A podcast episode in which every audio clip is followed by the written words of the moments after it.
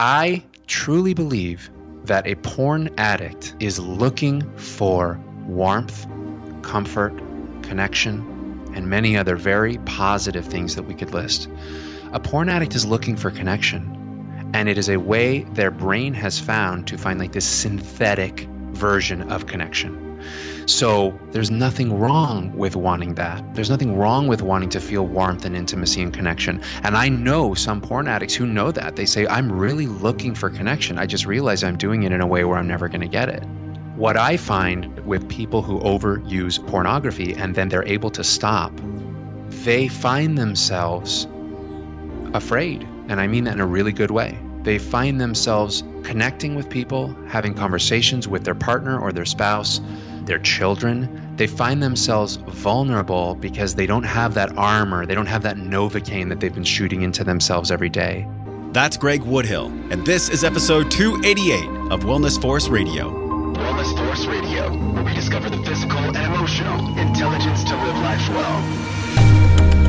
You can have the same brain states as someone who's done an hour of meditation every day for 40 years. There's a lot of losses that we go through, so the ability to be able to cope with those losses is very important to build skill in it because loss will happen. You can be fatigued and depressed, right? So then the challenge is what's the best order of operations for trying to help someone identify what the root cause of their problem is? Do you like yourself when you look in the mirror? What are you saying to yourself? What do you think about other people? How do you look at the tree? You know, you have to have spiritual courage to really grow spiritually because if you really want to take guidance from your soul, you have to be ready to realize that many of the things that you're asking for guidance on, your ego has some kind of an addiction to or an investment in. Welcome back to the podcast. This is your host, Josh Trent. Today, I'm straight up honored, really thrilled to bring on Greg Woodhill. He's become a friend of mine. He is a powerful, and I say capital P powerful, marriage and family therapist. He's a licensed psychotherapist. He's spent thousands of hours really helping men and women uncover the root cause of sex and porn addiction. Now, what's really unique about this podcast, I know you're going to get so much from this is that not only does Greg have the licensure and the academic background, but he also has the presence training and the spirituality training to be able to support healing and transformation for people across the globe. So if you know anyone, or maybe you yourself are dealing with a habit, whether it's pornography or alcohol or any kind of habit that just seems to be gnawing at your consciousness, this is a deep dive for us to take a look at this together and see why it's pulling you or someone you love away from intimate relationships. Maybe it's sabotaging your productivity. Or maybe you're just curious about what the research is now showing about the detrimental effects to the brain, specifically the limbic system, the reward circuitry in our brain when it comes to dopamine and serotonin and pornography. This episode is going to be polarizing, but it's also going to be a rich one. And I think one of the most powerful things that Greg will teach us today when we look at the concept of healing, whether it's trauma or addiction, or really just the root cause of why people treat each other so poorly. It's because deep down in the subconscious, we all know there's things down there that drive our behaviors. A lot of times they're so in the darkness that they're happening without us even knowing that they're there. But when you really look at healing, what's so powerful about Greg's work that he learned at the University of Santa Monica, and he says this, and I quote Healing is the application of love to the places inside that hurt. Just let that land for a moment. This is so true because if we know where it's hurting on the inside, then that's where we get to shine the love on. And this show is very close to my heart because throughout my 20s and even early 30s, when I was using pornography very unconsciously, I would go to porn when I was feeling uncomfortable and I wasn't able to express my emotions properly. In my healing journey, I've gotten to look at porn in the same way that I look at food or any other distraction in my life. And that was a real journey. I'm not going to lie to you. It's a real hard journey to look at the shadow because in the shadow, this is where all the answers are. But the shadow can be intimidating, sometimes for many people, paralyzing, depending on what we've gone through in life, because we've all built these coping mechanisms. You know what I mean. A lot of times it could be coffee or shopping or porn or food or anything else. It's, it's ways that we cover how we're actually feeling but deep down in the root, there's a way to get there, and it's not on your own. It's through licensed therapists like Greg. This took me almost 10 years to heal my relationship with porn. And Greg, when it comes to pornography, he is one of the best in the world. He talks about the psychology of change, habit reformation. We explore all the nuances about reprogramming the brain and using sexuality as a true connection tool, which sex is life force. This is where we all come from. It deserves incredible respect. And so if you're feeling like right now that part of your life is not getting respect, this is going to be a powerful episode for you. Be sure to go to his website at gregwoodhill.com. If you're currently struggling with any kind of an addiction, specifically though pornography addiction, or if you know somebody in your life who is struggling, they do not have to struggle and suffer anymore there is light, but it comes from being vulnerable, opening up about what you're really dealing with. This episode is going to be a powerful resource. Please share this with somebody that you know who is currently struggling. And as we talk about the impact of addiction, it's important to bring up food and hydration as well, because whether you have someone you love or you're aware of this HALT acronym, H A L T, hungry, angry, lonely, or tired. If any one of those four things are going on, you are more likely, all human beings are more likely to go towards addictive behaviors. So if the body's not getting the nutrition it needs, this is when all of us are going to make the poor decisions. And this is why every single day, sometimes three times a day, depending on how much energy I need or how dehydrated I am. I use my Organifi. This is literally every day in the morning I drink it. It tastes amazing. I've been doing it for almost two years now. And I want to offer you something really special from our friends at Organifi. They have given you 20% off of all their products. All you have to do is go to Organifi.com forward slash wellness force and use the code wellness force. You can share that code with as many people as you want. Share it with your grandma you know, your grandpa, or the neighbor down the street that bothers you. Give them the hookup. Here's the real value behind this, though. Organifi is an adaptogenic plant blend. Adaptogens are plant compounds. They go deep down into our cells in the mitochondria and they give us energy where we need it the most. They're very smart plants. That's why they're called adaptogenic. This can take care of our hungry mind and our hungry body. And it's, by the way, eating calories does not satisfy our hunger most of the time, if we're eating low quality calories, it's really the nutrient value within those calories that matters the most. So start your day or your afternoon pickup with Organifi Green. You get the hookup, you're part of the Wellness Force community with us. Organifi.com forward slash wellness force. Use code wellness force. You get 20% off so you can calm the monkey mind and get some energy so you can have an amazing day. Now, let's have this podcast unfold together right here, right now on Wellness Force you know, this topic is so fascinating to me. It's something that I have a lot of history with sex and pornography. Gosh, Greg, so many people, men and women, you know, sex is something that we do to procreate our species. Sex yeah. and food, I feel like they're yes. the big ones when it comes to comfort and just being a human being. There, there's certain ways that we express ourselves as human beings. This this category of sex, though, it has a bit of a dark side when people are a little bit ashamed to talk about it. How do yeah. you see this unfolding in your work as far as people's openness about talking about sexuality in the public light? Well, I, I, love that question, Josh. What I love, one of the things I love so much about being able to work with men who struggle with porn addiction is that sometimes I'm the first person that they've ever come and told the truth to.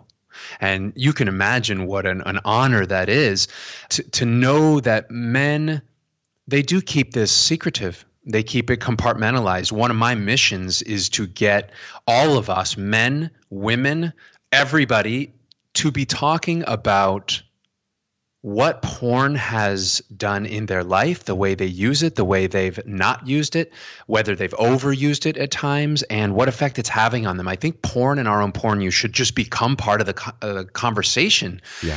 And I think that's a it's an enormous shift. I understand that's not coming anytime soon, but I want people and I and I work with people to take those steps to at the very least be able to share with the people they love in their life what effect porn has had on their life and and in many cases it's had a profound effect Josh. We're going to go to the roots today too because you know as a certified sex addiction therapist I didn't know that sex addiction therapists could be certified in that niche. Yes. How long has that niche even been around sex addiction therapy?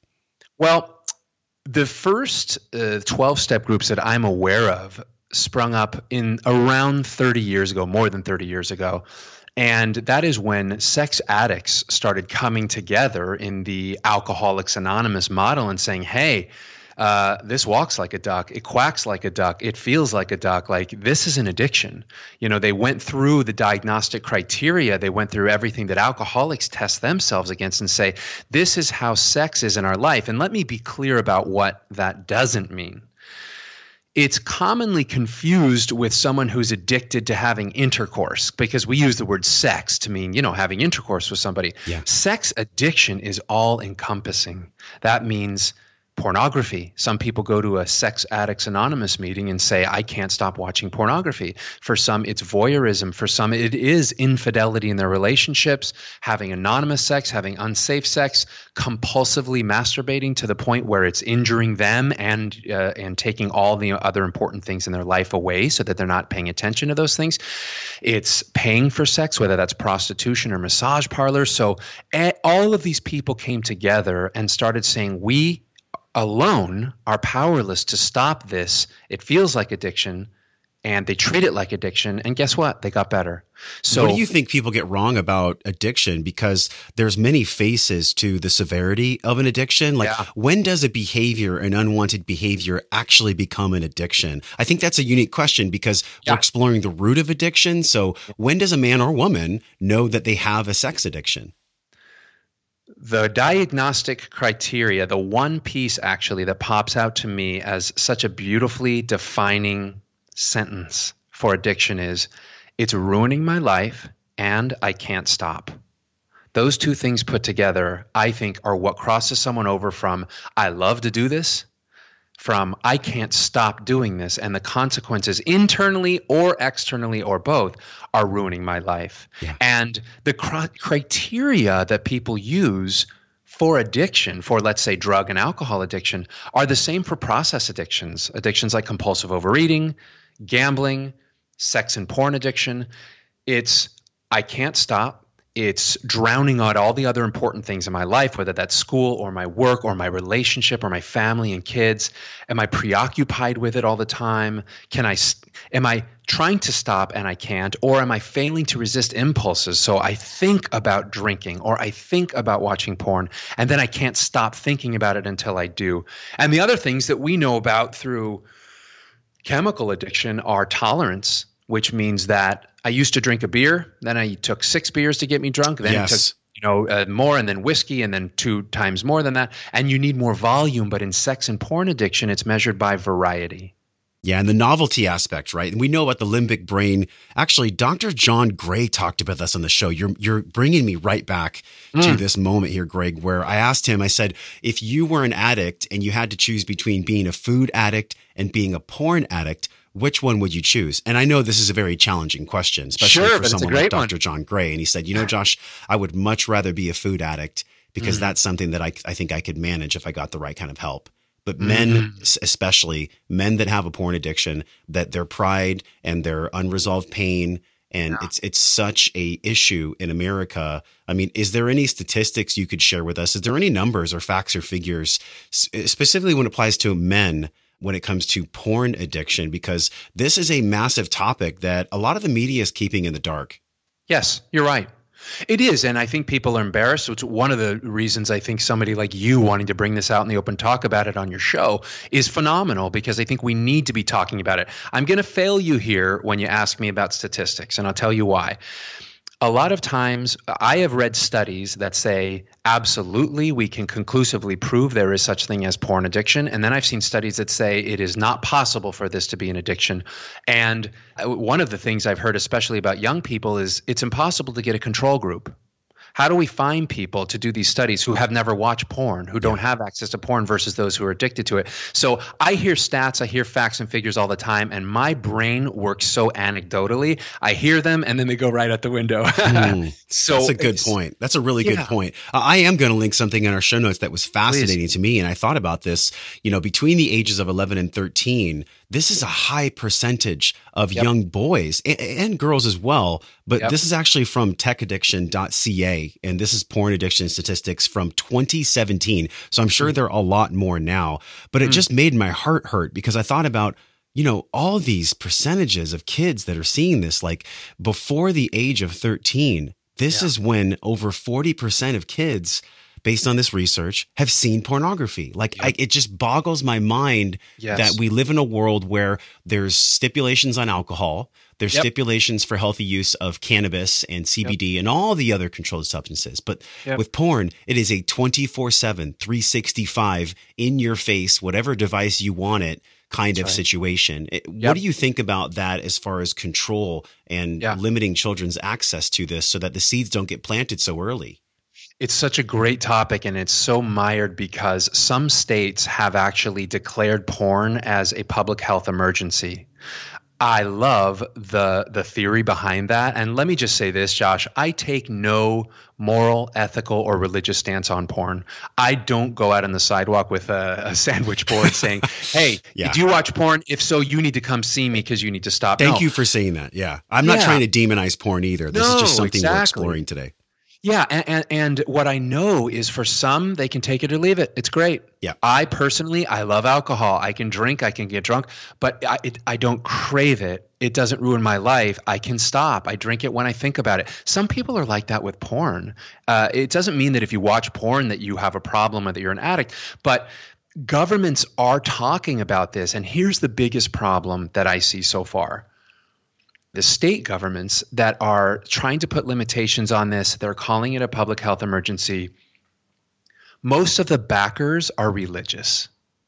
And that is when a lot of people, because what the porn industry has said forever, they've really rallied um, behind freedom of speech. Now, we know, and sitting across from me in my office, when I ask uh, people, especially men in their 20s, what age did you first start watching porn?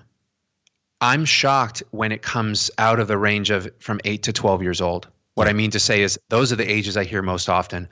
If someone says 15 or 16 these days, I think, wow, that's really late. With iPads and iPhones and high speed internet and free streaming pornography that's been around for about the last, what, 12 to 15 years. When I, w- I thank God that when I was 8 and 10 years old and 12 years old, I'm 44 now, that didn't exist. If you wanted to watch porn, you had to sneak it on late night cable or you had to go rent a tape or some, Yes. somehow get a hold of it or borrow a tape from someone. Right. And you know what was amazing is that tape comes to an end and you can rewind it and watch it. But since we started this conversation, I don't know, 100, 1,000, 50 new videos have been put online. It's infinite. In, and when I, if I was 10 or 12 years old and people, as you know, are Googling, kids are Googling things they have, their brains aren't ready for and they have no idea. So this is my prediction from the question you asked. I don't think there will ever be successful legislation that is going to crack down on porn other than things like click here if you're 18 or parental moder- mo- monitoring. I don't think that the the state or the federal government is ever going to come up with something that people are going to approve of because they're just going to say, "Hey, it's freedom of speech, it's porn, don't be so sex negative." And so it's scary because I don't think there's a way to regulate it that I see in the near future. And the powerful point that I want to make here is we've seen big tobacco go to court. We're seeing Yes. now Monsanto go to court. So we're seeing aspects of big food and agriculture be held accountable for what they're doing. This is a five and a half billion with a B global industry, the pornography industry. So we're talking about more money than anyone could ever spend really in their lifetime for most people. So that happens every single year. And the same statistic that just shocked me to my core was that 70% of men that are between 18 to 24. So this is when like we're basically a man who's so supercharged at this point. right. We Out have so much testosterone. We're, we're basically a walking stick filled with liquid. I'll leave that to your imagination. So this is the time when we're most susceptible to learning what it's like to be really intimate with an actual woman that has hair and personality and doesn't just give exactly what the 18 year old wants. Yet when it comes to porn, and this is the question for you, how does porn train the mind of men to be less understanding and less compassionate than they would be in learning from an actual woman? What a question. What a great question. It does it in two different ways, in my opinion. The first of all, the first of the two is that a person who watches porn, especially if that is how their sexual brain develops as they're developing this arousal template in their teenage years, they are having an experience with a two dimensional screen. They're interacting with a non human object. So just think about the door is closed. Porn is never going to laugh at your physique, tell you you're too fat, too ugly, too thin, that your penis is too large, too small, that you had an orgasm too fast or can't, you know, or uh, or are lasting too long. Porn doesn't judge you right? It's an inanimate object. So the attachment to the sexual experience being one where the user is completely in control forward, backward, see something, slow motion, pause, you know, uh, looking for exactly. And if they don't like this angle of a person's body, well, then let's find the other angle. Let's go to the parts that they like. They are totally in control. It's a one person system. So, right then and there, you take that person and you put them in a room, as you said, with a living, breathing person with feelings, with needs, with preferences, right? And with their own eyes and ears. So now the brain knows this isn't what I'm trained for. This isn't what the neuroplasticity, as you talk about here on the show from time to time, our brain changes because of our experience. And that does it for a good reason. It's evolutionary, so that we can much easier do the things that we do on a repetitive basis. So if that's what I have as my day to day sex life, and then I get in bed with a real person, it's like a record scratch. Yeah. You know, the brain, the body doesn't know what to do. Now, part two of my answer to your question is what we see in pornography is made by men for men in general that is the vast amount of more uh, of pornography is produced by men filmed by men and it's made to be consumed by men the women in heterosexual pornography the women have become expert at selling that which the producers want to sell.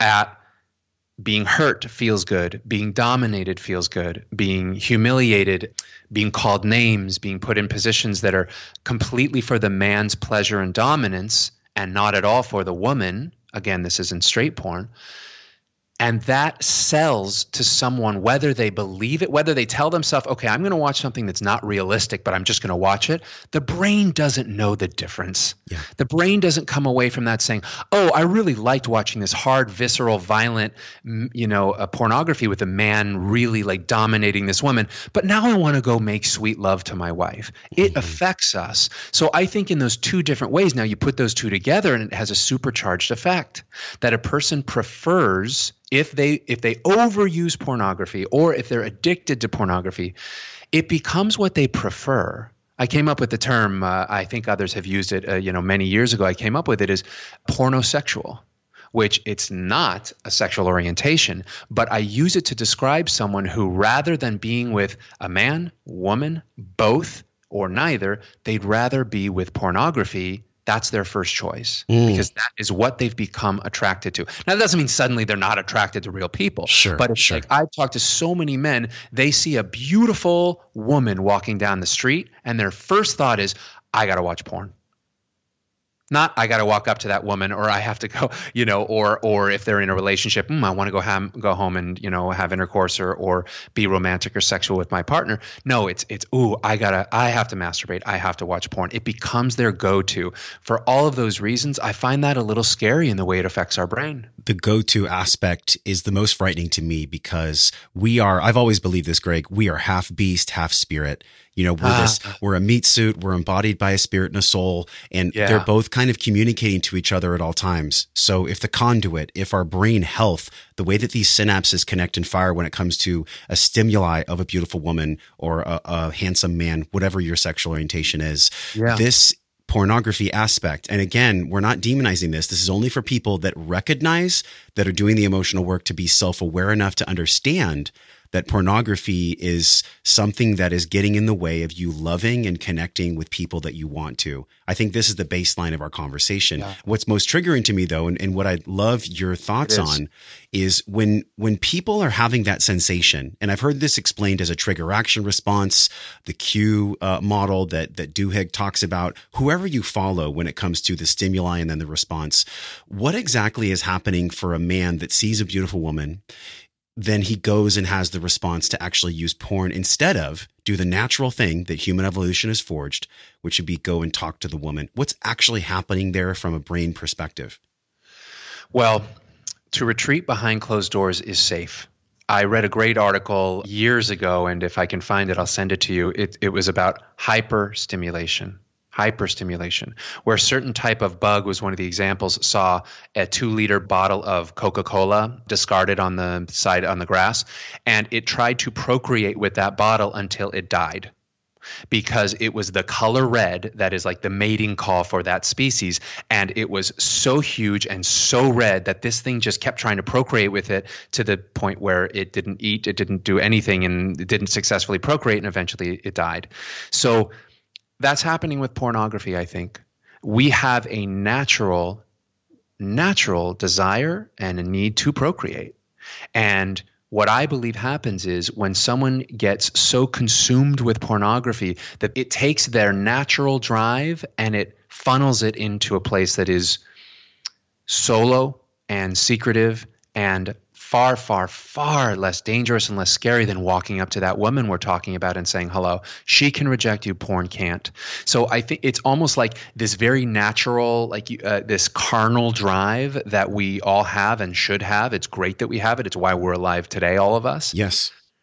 And it's it's become siphoned off to a place where the brain now craves that to it's been hyperstimulated because the amount of dopamine that is created in the brain of somebody who uses pornography in an addictive way is far greater i should say in high speed internet pornography far greater than what a real life encounter can create. And let me be clear about what i'm not saying. I'm not saying it's better or more exciting I think in person, any kind of in person uh, sexual uh, intercourse or, or romance or, or physicality is far better in every way. Yeah. But as far as dopamine, that's the feel good blasts in the brain that, that thrive on variety, as you were saying earlier, and then say, come here, get more, pay attention here. They put horse blinders on and circumvents our prefrontal cortex so that all we do is we crave and we want. So that people go back to that feeling over and over again instead of how do I enrich my life? Because frankly, it's scary. And I'll tell you, I've worked with a lot of men in their 20s who are saying exactly what you just said. I'm afraid to walk up to a woman. I don't know how to do it. And some of them even have the awareness to say, I feel like these swiping apps and pornography and my smartphone have robbed me from the experience of getting to know how to interact with women in the real in the real world. Uh, Mm-hmm. Or and I've had people say, you know, men say that they, they that the same thing is true for men who date men. Uh, I I don't know how to approach men. I know how to swipe. I know how to go on a you know on a Tinder or a Bumble. Uh, I know how to watch porn, but to walk up to someone at a bar, at a party, at the library, on the street, Yes, in a yes. store, and say, "Hey, how are you? My name's so and so." They say, "I don't know how to do it," and I'm and I really, really get sad about that. this is what's powerful for me and and I have a young nephew he's he's 15 and he's in high school and I've had conversations with him about this because um, I've never really talked about this too much on the show but there was a point in my life where pornography ruled my actions I Yeah. mean to the point where I had, and I've, I've actually been very open about sex addiction in the past and how I've healed Mm. that. And pornography is just a stone throw away from men wanting to feel validation about Yep. unresolved emotion.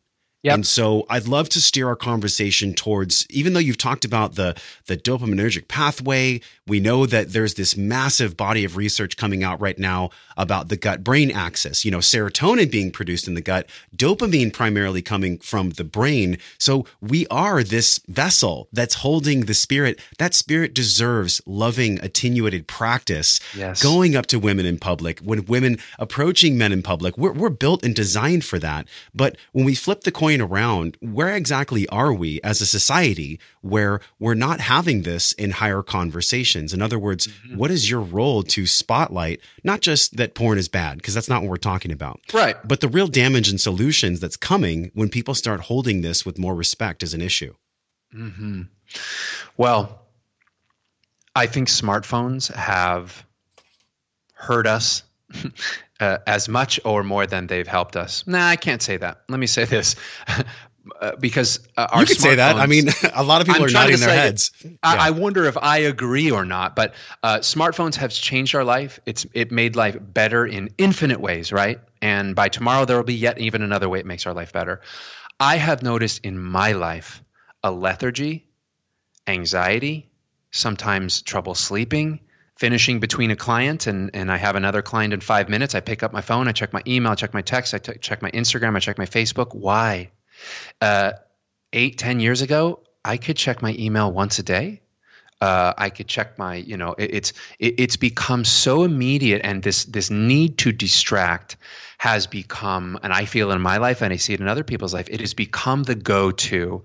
People in elevators, everybody on their phone. People on, you know, in in in coffee shops or on, let's say on a subway or or or at restaurants, four people sitting at a table together, all of them looking at their smartphone.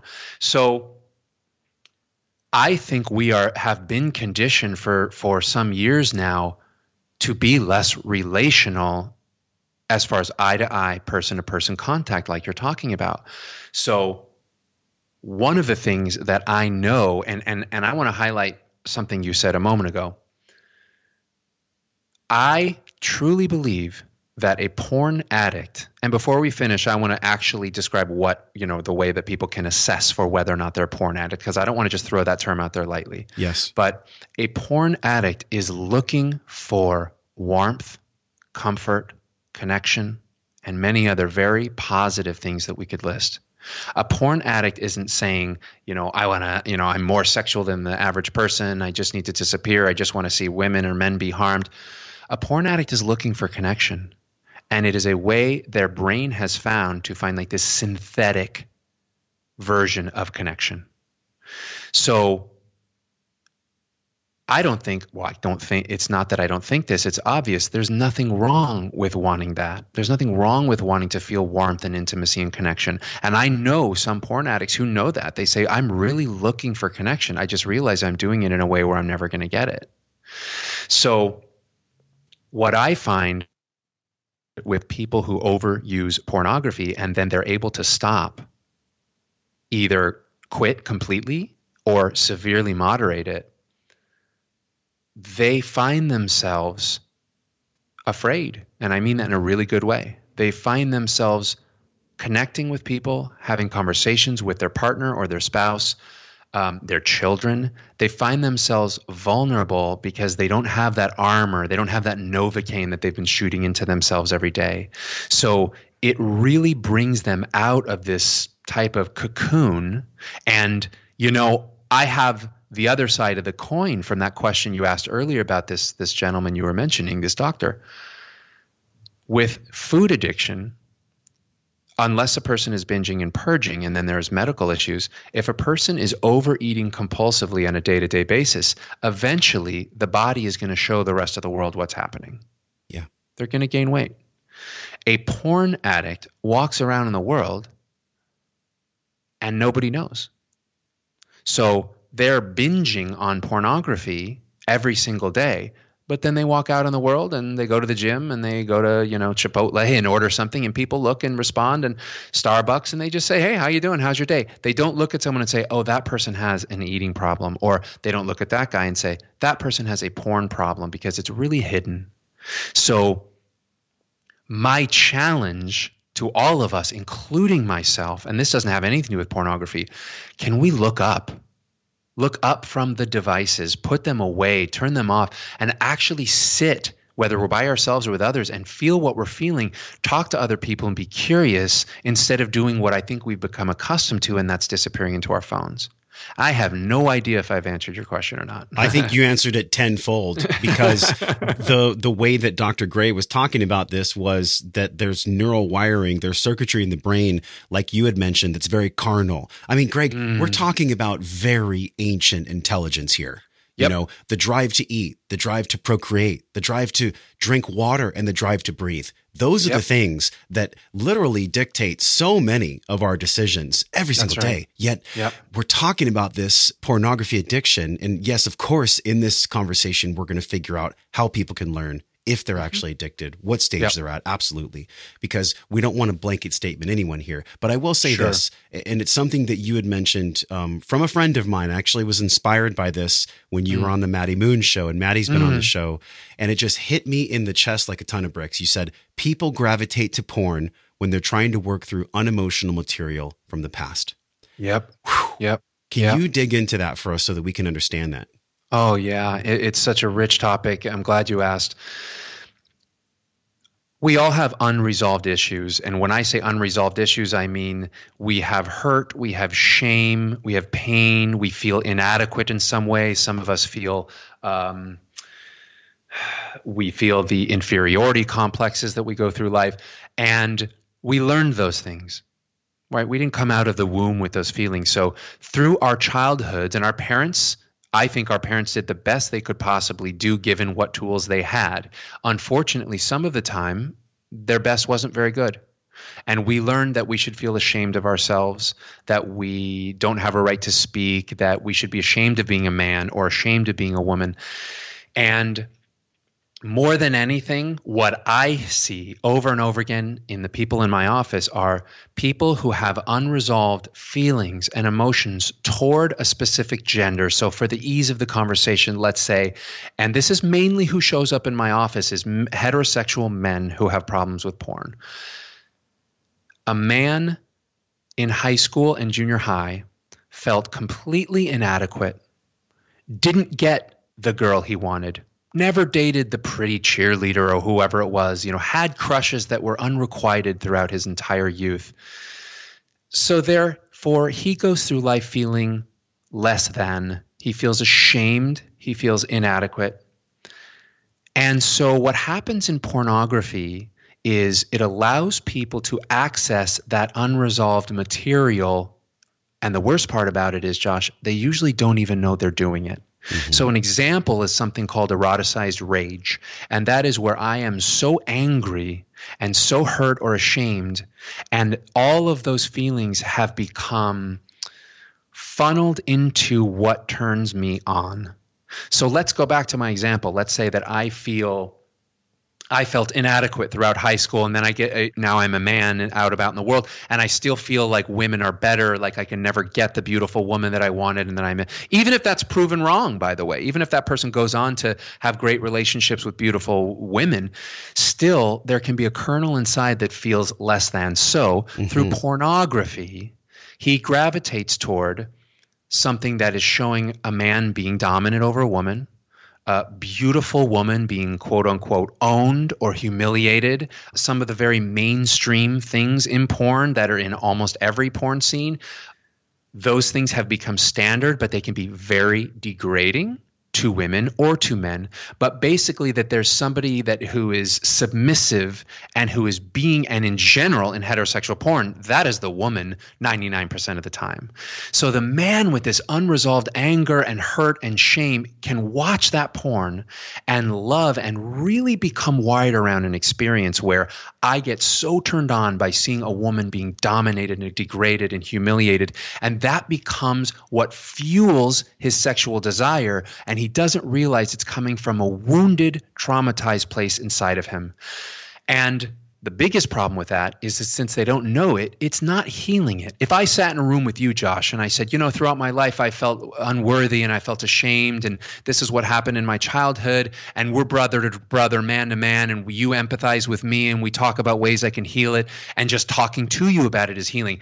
I'm getting to it. I'm scratching the actual emotional itch. I'm getting love, compassion, empathy from you, and I'm healing the part inside that needs it. With porn, it's a one person system. So, in fact, what I see is it builds that inadequacy feeling, it builds the shame and the rage. It just makes it more and more. And the person has no idea that they're exercising a muscle that they don't want to exercise, right? One that is angry and hurt and wants to see people dominated. And that's one of the ways that objectification comes into play.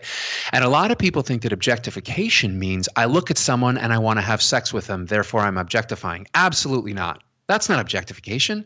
Like you said, it's like we're supposed to look at people and be turned on to yes, them. Yes, that's how our, wiring works naturally. That's it. I don't I don't want anyone not to feel that. And I work with men to really feel objectification is I see you, I'm turned on by you, and I want to use you for my pleasure, whether that's in fantasy or in real life.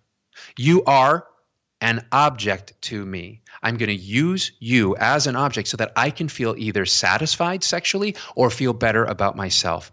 That is it. So if I see someone and I say, wow, she's just beautiful and she's sexy and, you know, I'm turned on, just, you know, she's the type of woman that I would go hit on.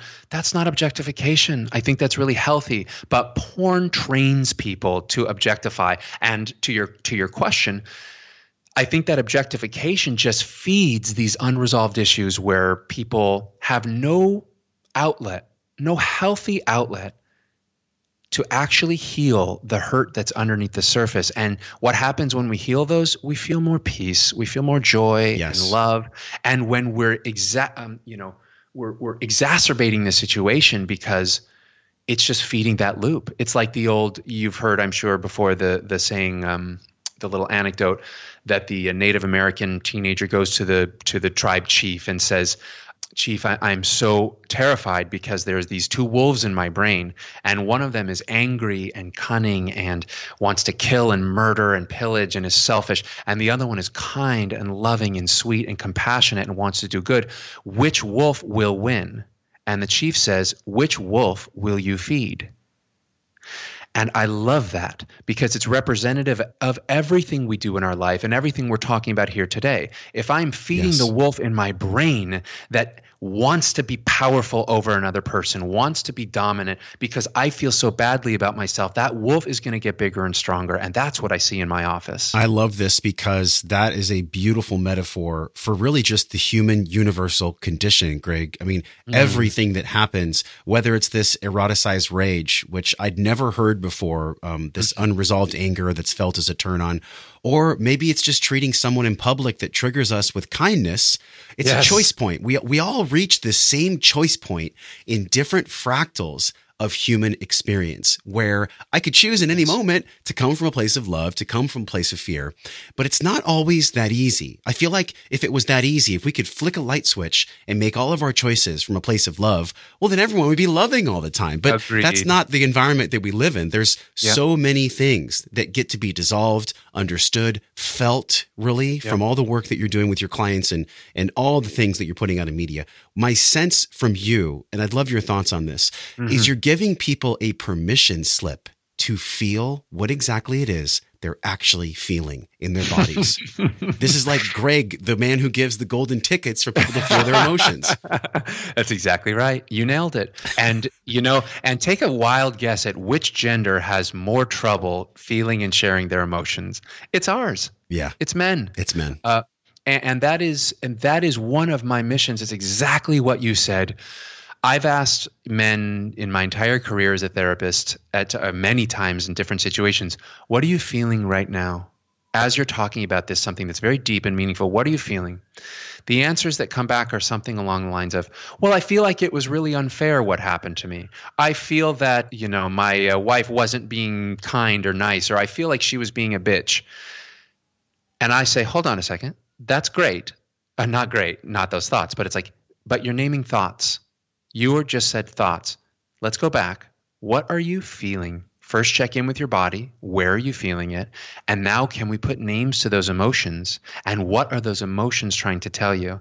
And it is very hard. And I give men all the credit in the world because we are not trained for this. We are trained to to hide those feelings that if I say to you on the playground, hey, you hurt my feelings, oh, I'm in trouble. I'm going to get bullied. I'm going to get mocked, maybe for the rest of the time in that school. I'm going to get beat up. The only response that is socially acceptable is F you or punch you back or insult your mother or something, you know, or just go back and forth. It's never like, hey, uh, you're my friend, and that really didn't feel good. I didn't like the way that felt. So we're not trained to do it. So it is an honor for me to be in the room with men who are saying, oh, wow, I guess I'm really sad. How did you feel in that moment? Oh, wow, I was ashamed. I was really feeling a lot of shame. I was feeling bad about myself. Now, what's happening in the room is intimate. Yeah. And the best, not the best, but one of the huge parts of therapy is can you take what happens, whether I don't care if it's therapy, coach, your friends, you know, reading, whatever it is that, that helps someone heal, can you transfer what's happening in that professional relationship into the personal relationships in your life? Can you sit across from me and say, I felt ashamed when my spouse called me such and such? To go back to your spouse and say, Hey, I just realized I felt really ashamed when you said that to me yesterday. Yeah. And it's a language, it's like learning a new language for them. And so, you know, for the people who are addicted to pornography, it's a beautiful way to shoot Novocaine right into those feelings so that they can distract and numb and not have to sit with it because it's painful. The intention of addiction is positive. not the outcome, not by a long shot, but the intention of addiction. I want to feel better. I want to feel good. I want to feel happy. I don't want to feel this pain. That's a good intention. The lie that addiction says is come over here with me. I'll help you. I'll distract you. You won't have to feel those feelings and everything will be better. And that's a lie because yeah. eventually things aren't better. if it's true addiction, life starts falling apart. This is why I was so excited to get this powerful message through you, Greg, on the show, because mm-hmm. this is a conversation that truly deserves as much light as possible. Think mm-hmm. about how this conversation and how most addiction even starts where things that are in the dark, they continue to stay in the dark. Well, how do we how do we let go of things by shining light on them? It's not just a mm-hmm. metaphor of dark and light. You know, I think about Jesus in the desert and whether mm. you're religious or not, you know, the devil would tempt Jesus when he was fasting with bread. And he said, Don't worry about it. All you have to do is eat my bread and sell your soul to me, and you can have all the joy and all the ecstasy you want. And Jesus turns to him and he's like, Get out of here, Satan. Like, I refuse this. And he, he literally mm. practiced his loving will to yes. to let go of having the pain be something that wasn't teaching him. I think the yes. pain can be a beautiful teacher for all oh, of us. And yeah. and I'd love your thoughts on this. Through some of my readings and some of my lessons through plant medicine and through breath work in the past two years, I've come mm. across this concept of chaos versus order. You've talked about it a couple times. I have a sense that when there's massive chaos in the universe, whether it's weather or a storm inside of ourselves, it's chaos actually trying to find peaceful order. Mm. And you talked about it a little bit with addiction is actually there to give us something. It's mm-hmm. trying to show us something. How do you see the chaos of addiction being order and being love for people that are willing to actually feel what it is is going on?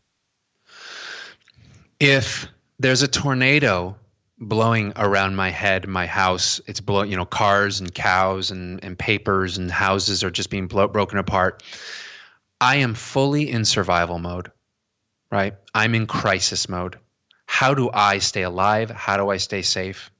What I'm not thinking about in that chaos, Josh, is you know, I feel really bad about myself sometimes. I feel really inadequate. I feel insecure. I have this imposter syndrome. Forget all that. I'm thinking, how quickly can I get down in the cellar? Can I survive this? Am I going to live?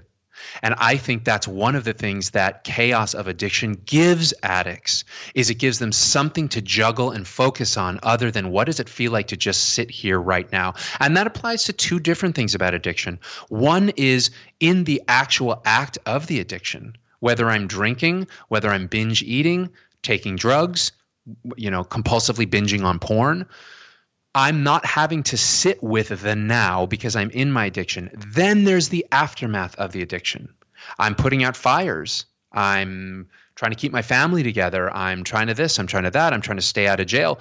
You know, these are the things that as the the effects of addiction, the overwhelm of what happens when the person is in their addiction uh, uh, for days, weeks, months, and years, that also becomes a distraction. So I think that's the, it's almost like I have this image in my head as you were talking about that of someone in the middle of a tornado just going, ah like this calming breath, like, oh, good. Yeah. Oh, I can juggle. I can run. Mm-hmm. I can save. I can this and that. I don't have to sit with what is. And I think that's what it does for people. I think they crave, they just crave the distra- distraction. And, um, and I think chaos can be a huge distraction. This is why when you take away a rattle from a baby, it cries.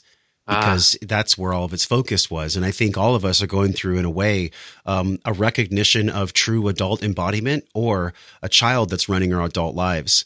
Because yes. I think about the unprocessed emotion and this this eroticized rage and thinking versus feeling. You've dropped so many incredibly powerful concepts in this show. Like you're listening right now, go through the show again. If, if you're feeling the resonance in your heart and your chest, mm-hmm. if you're feeling the triggers, or if you're upset with some of the stuff we've been talking about, or if you feel like this is your message, give yourself the permission to go through this entire podcast again because yeah. there was such weight and such gravitas here.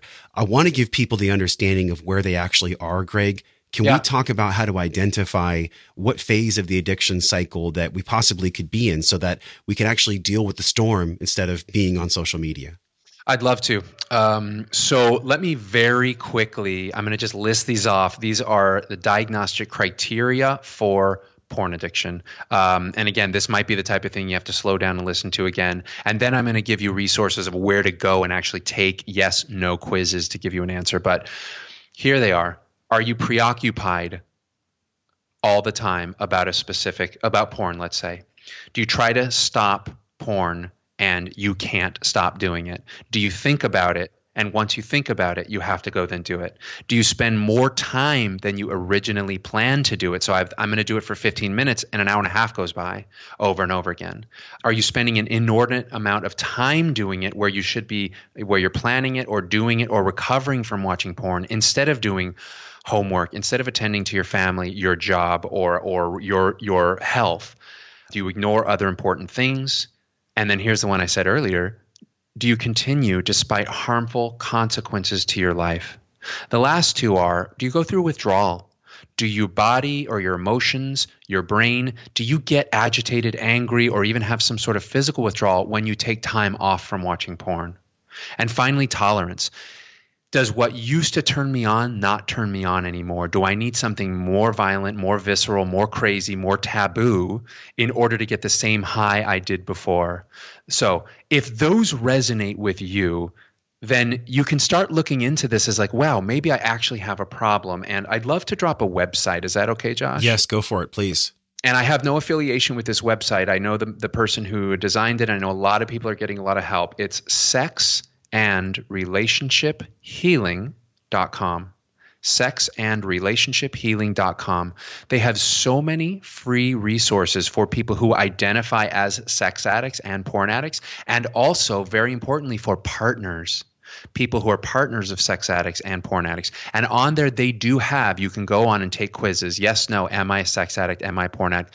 So those are self assessments where privately, just like we're talking about, like in the comfort of you and your phone or you and your laptop, you can take assessment tools that will say, here's the likelihood that you actually have an addiction to this thing that you do. So if those things resonate with you and and and some of the negative consequences that some people, some men say that they get erectile dysfunction. They cannot get an erection when they're with a real life partner, but they can when they masturbate or when they watch porn. Another one is delayed ejaculation is watching porn over and over again mean that when you have sex with an actual partner means that you can't. You have to fantasize about someone outside of the room or fantasize about porn in order to have an orgasm when you're having sex with somebody else. And have you felt like you have a decreased libido to your partner if you're in a relationship that is? Like if you're not do you have a decreased libido? Like i don't i've i've had people say that they feel dead from the waist down like I don't want to go out and have sex. I don't want to go out and meet somebody. I just want the porn. Or if you're in a relationship, have you dropped all of that that fire you used to have to connect physically with your partner? These are signs that you want to look at and say I'm resonating with this. I don't want this anymore in my life and maybe I need to do something about it. This is powerful. This intersection that we always explore, Greg, and you explored it really profoundly with us. It's between the physical and the emotional, this intelligence, yeah. so we can live our life well. And I think about the spiritual component of this too. Are you? Do you consider yourself to be a spiritual man? I call myself a new ager. Yes. What does spirituality actually mean to you as we look at physical and emotional intelligence? What it means to me is that we are all born with our essence is love. That's it. It's who we are. I've heard people correct it over and over again. I want to love myself. I want to learn to love. And I've heard masters and teachers say, no, no, no, no, no. You don't need to learn to love or love yourself. You need to allow the love that you were born with and remove the, the obstacles that are in front of it. And so as somebody who does, you know, believe in love and compassion and that I hope a higher intelligence in the world, that one of the biggest obstacles to feeling positivity, peace, love, joy, and connection and intimacy with other people for a lot, especially a lot of young men, is the fact that porn is their lifeline. And when someone is an addict, and this is some people find this controversial, what I'm about to say, and some people think it's just standard common knowledge. Yeah. If you are addicted to pornography, I have yet to meet the man who finds a way to moderate porn in their life so that they can just use it when they want. It no longer has the pull. I think it can be done. But the people I work with they need to stop. You can still drink unless you're an alcoholic. You can still have fun. You can still play. You can have great sex. But if pornography is your drug and you consider yourself an addict, then removing porn from your life, it's a hard, very, very difficult thing. I don't say it lightly when I tell somebody it's like, take a week and try, take a month, see what it feels like to not have that in your life because part of them feels like they're going crazy Yeah. they've really leaned on it for so long so that's that is my answer is like something anything that's addictive or compulsive like you said including eating including things that are very natural and normal and that we want to do when they're taken to an addictive ex- extreme they take us out of the loving and they take us out of connecting with other people And that's why we're here. And I, I really enjoyed your definition of what it means to be spiritual or spiritually Mm-hmm. connected. And I want to play, place a caveat for everyone listening here. This episode is going to be very polarizing. Uh, Yep. It might be very controversial for some. And so if you're feeling like this is something that will really serve someone to be a better father, to be a better mother, just to be a better human, share this podcast. Literally take the inspired action, take the loving action, share this episode with somebody that you know is going to get some healing or even a starting place for their healing from this podcast. So, Greg, thank you for your gifts. Thank you for doing what you do. As mm. parting guidance, can you share with us how you see wellness in your life? You know, with all the work you've done and all the people that you've you've helped in their healing. Yeah. How would you define wellness for us? What can we learn about your definition of wellness? Such a great question. My definition of wellness is thinking about myself as an infant and the care, the round the clock care that I would give to myself if I were the father of myself as a little infant. I would be thinking all day is what I'm doing going to help this baby grow? Is it going to help this baby feel loved?